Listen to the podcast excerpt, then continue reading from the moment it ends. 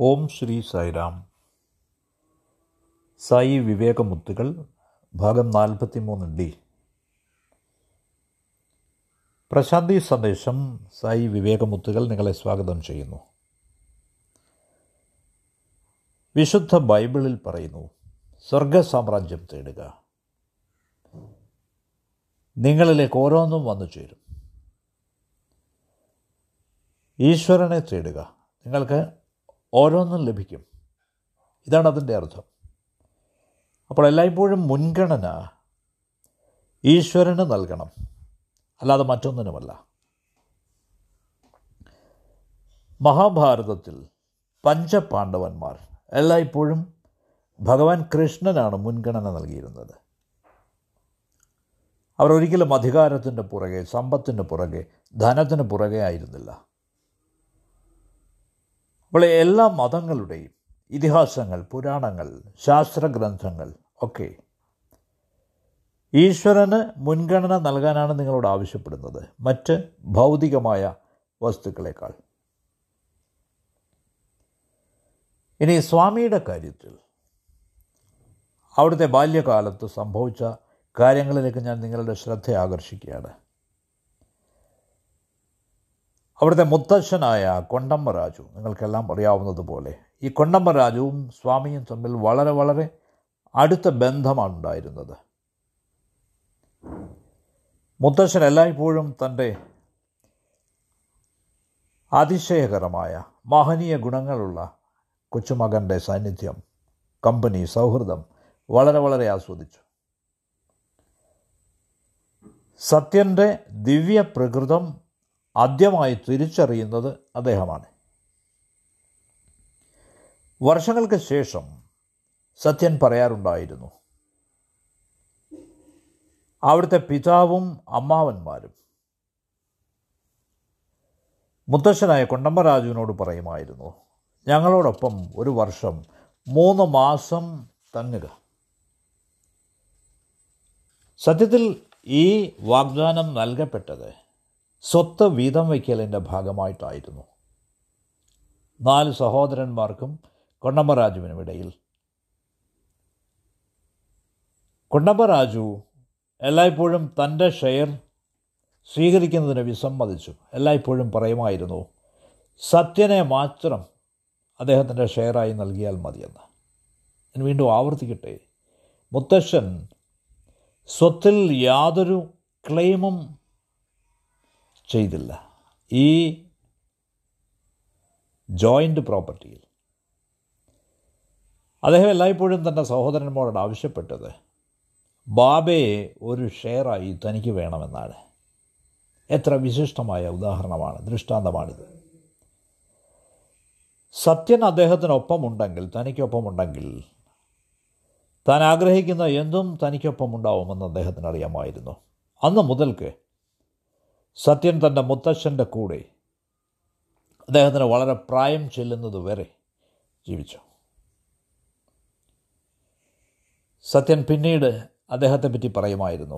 അദ്ദേഹം വലിയൊരു ഭക്തനായിരുന്നു. അദ്ദേഹം എന്റെ സത്യം തിരിച്ചറിഞ്ഞിരുന്നു. വളരെ ഹൃദയസ്പർശിയായ ഒരു വിവരണത്തിൽ സത്യൻ ഒരു ദിവസം കൊണ്ടമ്പരാജു ഭഗവാനോട് അഭ്യർത്ഥിച്ച കാര്യം പറയുന്നു. എനിക്കന്ന് ഒൻപത് വയസ്സായിരുന്നു പ്രായം. ഞാൻ വീടിനുള്ളിൽ അദ്ദേഹത്തിന് വേണ്ടി പാചകം ചെയ്യുകയായിരുന്നു. ഞാൻ നല്ലൊരു പാചകക്കാരനായിരുന്നു. I'm a good cook. ബാക്കിയുള്ളവരൊക്കെ എന്നിൽ നിന്ന് പാചകവിധികൾ പഠിക്കുമായിരുന്നു. കഥകൊക്കെ അടച്ചിട്ട് ഒരു ദിവസം അദ്ദേഹം എന്റെ അടുത്ത് വന്നിട്ട് വിളിച്ചു സത്യ സത്യ സത്യ. അദ്ദേഹം എന്റെ രണ്ട് കരങ്ങളും കൂട്ടിപ്പിടിച്ചു. ഇത് നിന്റെ പാദങ്ങളാണെന്ന് സങ്കല്പിക്കുക വളരെ മൃദുവായി അദ്ദേഹം തുടർന്നു എനിക്കൊരാഗ്രഹമുണ്ട്. എന്റെ മരണസമയത്ത് നീ എന്റെ വായിലേക്ക് വെള്ളം ഒഴിച്ചു തരണം. അങ്ങനെ ചെയ്യാമെന്ന് ഞാൻ വാക്ക് കൊടുത്തു. പിന്നീട് വർഷങ്ങൾ കടന്നു പോയപ്പോൾ സത്യൻ തന്റെ വാക്ക് എങ്ങനെ പാലിച്ചുവെന്ന് ലോകം കണ്ടതാണ്. ഇവിടെ രണ്ട് പോയിന്റ്സ് ഉണ്ട്. കൊണ്ടമ്മ രാജു ബാബയെ അദ്ദേഹത്തിന്റെ ഷെയറായി ആവശ്യപ്പെടുന്നതും അന്ത്യനിമിഷത്തിൽ അന്ത്യനിമിഷം അടുക്കുമ്പോൾ താൻ തന്റെ മുത്തശ്ശന്റെ സമീപത്ത് ഉണ്ടാവും എന്ന് ബാബ കൊടുക്കുന്ന വാക്കും. ഇനി അടുത്ത ഘട്ടം ഇതാണ്. സത്യൻ പുട്ടപ്പുറത്ത് എലിമെന്ററി സ്കൂളിൽ നിന്ന് പാസ്സായി. അവൻ നേരെ കമലാപുരത്ത് തന്റെ സഹോദരനോടൊപ്പം താമസിക്കാൻ വേണ്ടി പോകുന്നു. ബോർഡ് മിഡിൽ സ്കൂളിൽ ഫോം വണ്ണിൽ ചേരാനായി. ഇവിടെ പ്രധാന വസ്തുത ഇതാണ് സുഹൃത്തുക്കളെ. സ്വാമി ഇതെല്ലാം വിശദീകരിക്കുമ്പോൾ ആ ഓഡിറ്റോറിയം മുഴുവൻ കരയുകയായിരുന്നു. അവിടെ കൂടിയിരുന്ന ആളുകളെല്ലാം. അവിടുന്ന് അവിടുത്തെ സഹോദരന്റെ കമലാപുരത്തെ വീട്ടിൽ അനുഭവിച്ച ദുരിതങ്ങൾ കേട്ടിട്ട് എല്ലാ ആളുകളും കണ്ണീര് പൊഴിക്കുകയായിരുന്നു. അത് വലിയൊരു വീടായിരുന്നു.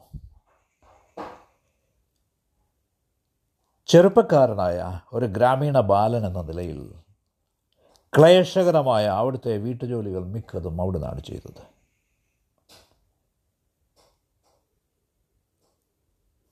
വരും വർഷങ്ങളിൽ ഈ തരിച്ചിരുന്ന സദസ്യർക്ക് മുമ്പാകെ അവിടുന്ന് ഇത് സംസാരിച്ചു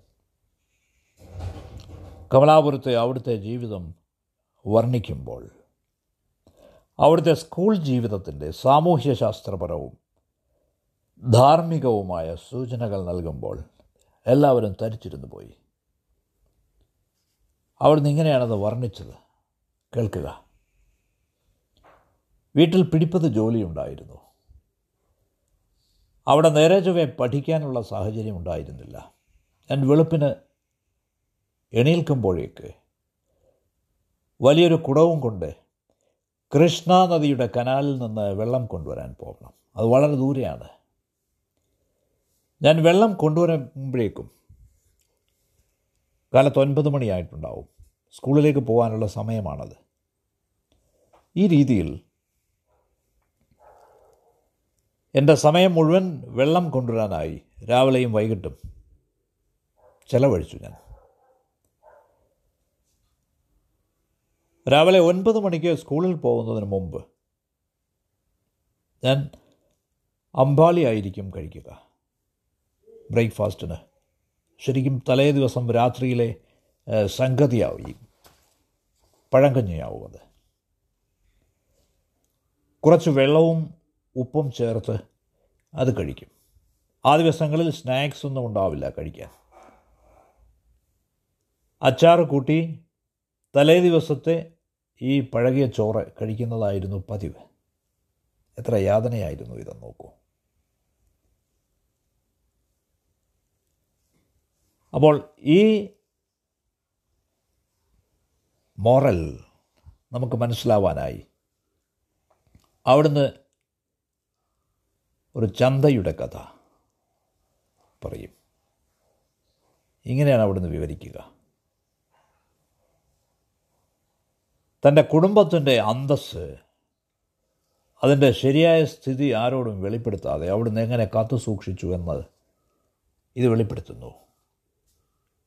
കുടുംബത്തിന്റെ സാമ്പത്തിക സ്ഥിതി ആരോടും വെളിപ്പെടുത്താതെ എത്ര ബുദ്ധിപരമായാണ് അവിടുന്ന് ഇത് കൈകാര്യം ചെയ്തതെന്ന് നോക്കൂ. സ്വാമി ഇപ്രകാരമാണ് വിവരിക്കുക. കമലാപുരത്തിനും കടപ്പയ്ക്കും ഇടയ്ക്കുള്ള ഒരു സ്ഥലത്ത്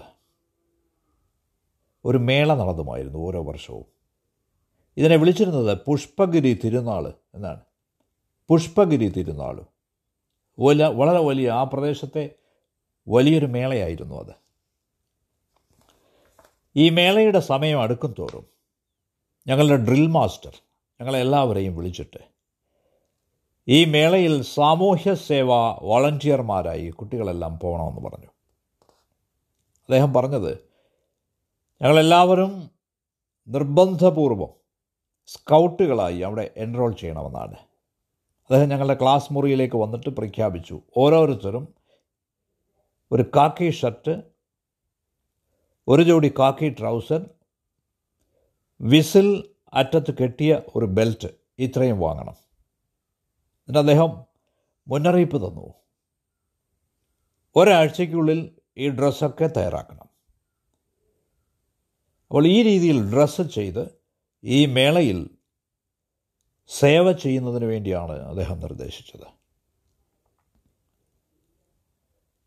ആ രീതിയിൽ ഡ്രസ്സ് ചെയ്യുക എന്നത് വളരെ സന്തോഷമായിരുന്നു ഞങ്ങൾക്ക്. പക്ഷേ ആ സമയത്ത് എന്റെ കയ്യിൽ ഒരു പൈസ പോലുമില്ല. സ്കൂളിൽ എന്നെ ചേർത്തിട്ട് എന്റെ പിതാവ് രണ്ട് അണ തന്നിരുന്നു. രണ്ടണ. അക്കാലത്ത് രണ്ടണ എന്നത് വളരെ വലിയ മൂല്യമുള്ള തുകയാണ്. അതിനു മുമ്പുള്ള ആറ് മാസക്കാലത്ത് ആ പൈസ തീർന്നു പോയിരുന്നു. ചിലവായി പോയിരുന്നു. അതുകൊണ്ട് എന്റെ കൈവശം ഒന്നും തന്നെ അവശേഷിച്ചിരുന്നില്ല. ഞാൻ ക്ലാസ് ലീഡർ ആയിരുന്നതുകൊണ്ട് ടീച്ചർ എല്ലായ്പ്പോഴും നിർബന്ധിച്ചിരുന്നു. മേളയിൽ പങ്കെടുക്കുന്നതിൽ യാതൊരു വീഴ്ചയും വന്നുകൂടാ എന്ന്. അതുകൊണ്ട് ഞാൻ ആകെ പ്രതിസന്ധിയിലായി. സ്കൂളിൽ നിന്ന് തിരിച്ചു വന്നപ്പോൾ ഞാൻ എന്റെ അരയിൽ ഒരു ടവൽ കെട്ടിയിട്ട് സ്കൂൾ ഡ്രസ്സ് സോപ്പും വെള്ളവും ഉപയോഗിച്ച് കഴുകിയിടും. ഒരു ചെറിയ പാത്രത്തിലേക്ക് കുറച്ച് കരി ഇട്ട് എന്റെ ഡ്രസ്സ് തയ്ച്ചു വയ്ക്കും. ഈ രീതിയിൽ ആ മുഴുവൻ വർഷവും ഒരൊറ്റ സെറ്റ് ഡ്രസ്സ് കൊണ്ട് ഞാൻ അഡ്ജസ്റ്റ് ചെയ്യുമായിരുന്നു. ആ വർഷം കഴിയുന്നതിന് മുമ്പ് അഡ്രസ് ഹങ്ങിങ്ങായി കീറാൻ തുടങ്ങി. സേഫ്റ്റി പിൻ വാങ്ങുന്നതിന് പണമില്ലായിരുന്നു.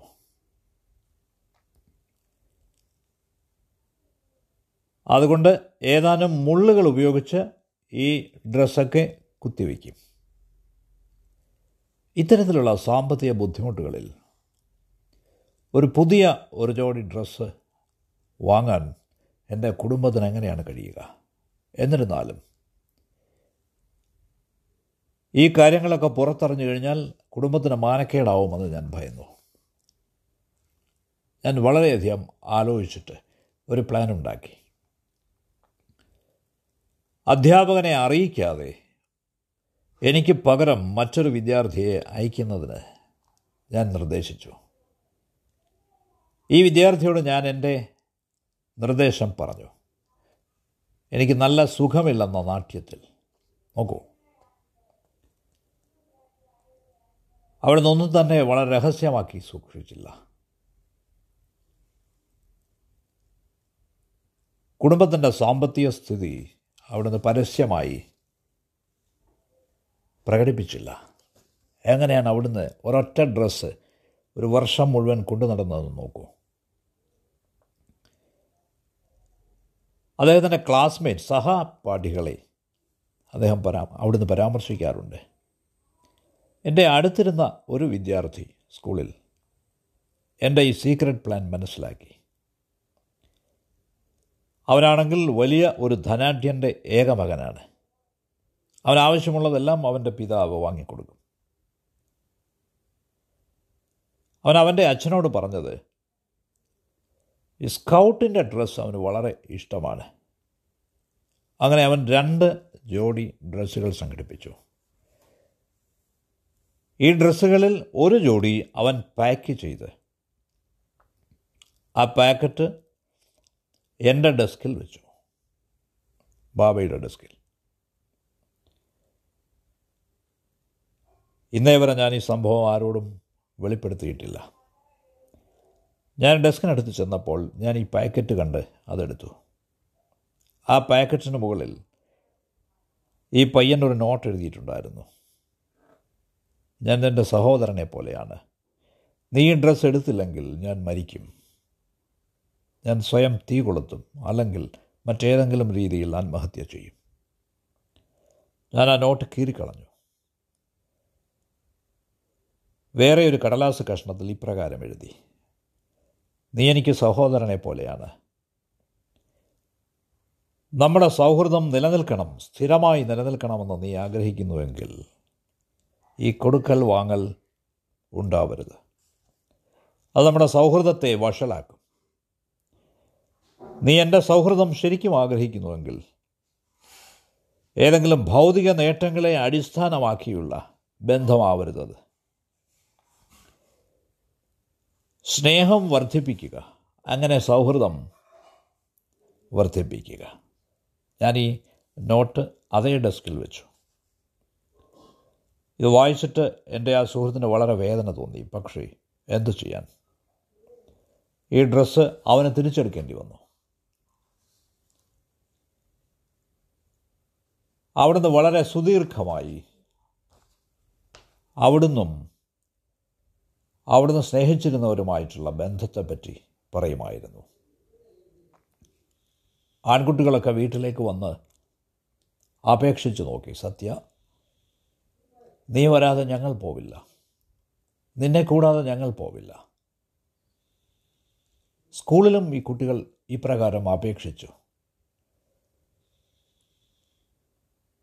ഈ പ്രഷർ വളരെ താങ്ങാനാവാത്തതായി. മേള തുടങ്ങാൻ കേവലം മൂന്ന് ദിവസങ്ങൾ മാത്രമേ ബാക്കിയുണ്ടായിരുന്നുള്ളൂ. ഞാൻ ആളുകളോട് പറഞ്ഞുകൊണ്ടിരുന്നത് ഞാൻ മേളയ്ക്ക് പോകുന്നുണ്ടെന്നാണ് അവസാന നിമിഷം വരെ. ഈ മൂന്ന് ദിവസങ്ങൾ അവധി ദിനങ്ങളായി പ്രഖ്യാപിക്കപ്പെട്ടു. അപ്പോൾ ഞാൻ പറഞ്ഞുകൊണ്ടിരുന്നു ഞാൻ മേളയ്ക്ക് പോകുന്നുണ്ടെന്ന് തന്നെ. ഈ മൂന്ന് ദിവസങ്ങളിൽ ഈ കുട്ടികളൊക്കെ വളരെ തിരക്കിലായിരുന്നു. മേളയ്ക്ക് പോവേണ്ട സമയമായി. ഈ ആൺകുട്ടികൾ അവരെല്ലാവരും ഒരു ജാഥയായി വന്നു. അവർ എന്റെ വീട്ടിലെത്തിച്ചേർന്നു. സ്വാമിക്ക് അവരുടെ ശബ്ദം കേൾക്കാമായിരുന്നു. എന്താണ് ചെയ്യേണ്ടതെന്ന് ഞാൻ ആലോചിക്കുകയായിരുന്നു. എനിക്ക് പനിയാണെന്ന് ഞാൻ പറഞ്ഞാൽ അവർ ഈ കള്ളം കണ്ടെത്തും. അതുകൊണ്ട് ഞാൻ വേദന കൊണ്ട് ഞരങ്ങിക്കൊണ്ട് വയറുവേദനയാണെന്ന് അഭിനയിച്ചു. എണീറ്റ് നിൽക്കാനാവില്ലെന്ന് അഭിനയിച്ചു. എല്ലാ സ്കൗട്ടുകളും ടീച്ചറായ മെഹബൂബ് ഖാനൊക്കെ ഒപ്പം വീട്ടിലേക്ക് വന്നു. അവരെ കണ്ടപ്പോൾ ഞാൻ കുറേ കൂടി ഉച്ചത്തിൽ നിലവിളിക്കാൻ തുടങ്ങി. വേദന കൊണ്ടെന്ന വണ്ണം. എന്റെ ഈ കഷ്ടപ്പാട് ടീച്ചർ കണ്ട് അദ്ദേഹത്തിന് കാരുണ്യം തോന്നി. കുട്ടികളൊക്കെ അന്വേഷിച്ചു സത്യൻ എവിടെയാണ്? അവൻ എന്ത് ചെയ്യുകയാണ്? എനിക്ക് വയറുവേദനയാണെന്നും എണീറ്റ് നിൽക്കാനാവില്ലെന്നും ഞാൻ പറഞ്ഞു. ടീച്ചർ കുട്ടികളെ ശാസിച്ചു. സത്യന് സുഖമുണ്ടായിരുന്നെങ്കിൽ അവൻ വന്നേനെ. അവനെ ശല്യപ്പെടുത്തണ്ട. അവൻ കിടക്കട്ടെ. നിങ്ങളെല്ലാവരും പുറത്തു പോകൂ. അന്ന് രാത്രി അങ്ങനെ കടന്നുപോയി. അവർ പോയപ്പോൾ സാവധാനം വേദനയും ശമിക്കാൻ തുടങ്ങി. എനിക്ക് ഈ വേദന പോയി പോയി എന്ന് ഞാൻ പറഞ്ഞു. ഞാൻ അഭിനയിക്കാൻ തുടങ്ങി. വീട്ടിൽ പെതുക്കെ നടക്കാൻ തുടങ്ങി. കുടുംബാംഗങ്ങൾ പോലും ഈ വേദന പോയി എന്ന് വിശ്വസിച്ചു. ഈ സംഭവം വെളിവാക്കുന്നത് അവിടുത്തെ സഹപാഠികൾക്ക് അവിടുത്തോടുള്ള പ്രേമമാണ്. ഇതേറ്റവും പ്രധാനപ്പെട്ട ഗുണപാഠം എന്തെന്നാൽ നമ്മുടെ എല്ലാ വിദ്യാർത്ഥികൾക്കും മുതിർന്നവർക്ക് പോലും ബന്ധങ്ങൾ റിലേഷൻഷിപ്സ് സൗഹൃദങ്ങൾ ഒരിക്കലും സാമ്പത്തിക വിനിമയത്തെ ആസ്പദമാക്കിയുള്ളതാവരുത്.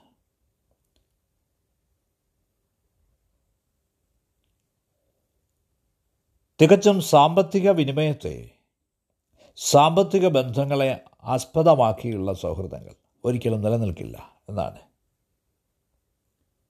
അവൾ ഭൗതിക നേട്ടങ്ങളെ ആധാരമാക്കിയുള്ള ബന്ധങ്ങൾ ഉണ്ടാവരുത്. പ്രേമം കൂട്ടുക അങ്ങനെ സൗഹൃദങ്ങൾ മെച്ചപ്പെടുത്തുക. എത്രമാത്രം വലിയൊരു മോറലായിരുന്നു ഇത്. സ്വാമി അവിടുന്ന് നീട്ടപ്പെട്ട ഒരു സഹായം നിഷേധിച്ചുകൊണ്ട് ഈ മാതൃക പ്രദർശിപ്പിക്കുകയായിരുന്നു നമുക്ക് മുമ്പിൽ. ഇപ്പോൾ എന്റെ സുഹൃത്തുക്കളെ എന്റെ ഉദ്ദേശ്യമെന്നത് ഈ മൂല്യങ്ങൾ വാല്യൂസ് എടുത്തു കാട്ടുക എന്നതാണ്. ഓരോരുത്തരുടെയും ശ്രദ്ധയിലേക്ക് കൊണ്ടുവരിക എന്നതാണ്. ഓരോരുത്തരുടെയും ശ്രോതാക്കളുടെയും മാത്രമല്ല. നമ്മുടെ കുട്ടികളെ ഇവയൊക്കെ പഠിപ്പിക്കുക. ഈ വിവരങ്ങളൊക്കെ അയൽക്കാരിലേക്കും പകരുക. നിങ്ങൾക്ക് നന്ദി. പിന്നീട് വീണ്ടും കാണാം. സായിരാം.